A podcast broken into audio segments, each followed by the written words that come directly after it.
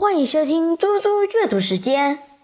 今天我要阅读的是安德鲁·克莱门斯的实验小说《作弊》第十三章：开张营业。到了星期五下午，所有事情都准备妥当。佐伊把电话、传真号码。以及办公室地址都打在雪莉克拉区著作经纪公司的专用信法上，印出五十张信罚。他印了二十五份大张的地址自粘卷标。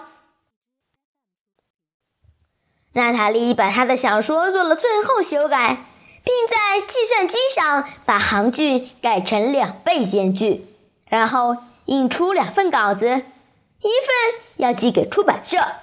一份自己留着，稿子总共有七十页，书名页上写着“作弊”，卡山卓拉带注。看着这一页，娜塔莉整个人都起了鸡皮疙瘩。打给汉娜·尼尔斯的第一通电话非常重要，佐伊很担心。佐伊和娜塔莉星期五下午上的是体育课。佐伊说：“等一下，我打给你妈的时候，她会说我可以寄书稿给她。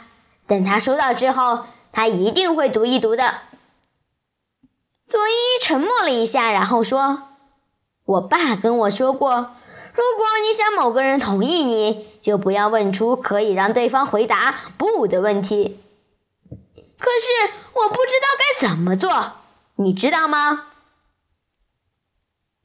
娜塔莉摇摇头，耸耸肩，他们俩都没说话，坐在泡棉软垫上，等着轮到他们走平衡木。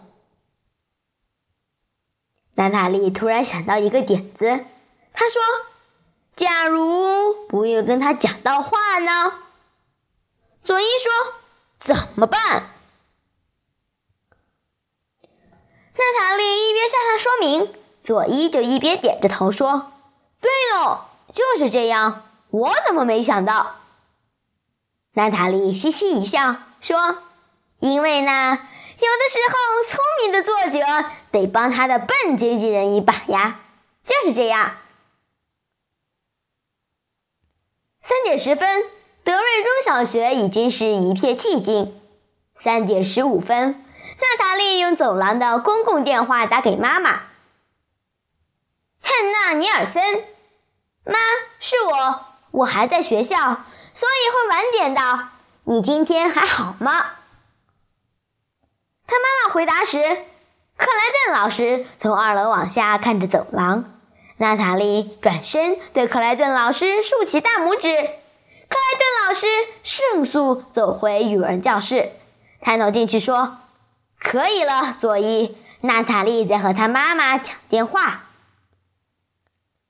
佐伊坐在克莱顿老师的位子上，很快的在他手机上按了七个号码，然后按下拨号键。十秒钟后，他听到娜塔莉妈妈的声音：“这里是小船少年出版有限公司，我是汉娜·尼尔森，目前忙线中，请在 B 声后留下您的姓名及电话。”我会尽快回电给您。过去两天以来，佐伊一直在练习他作为经纪人的声音，练到快把娜塔莉搞疯了。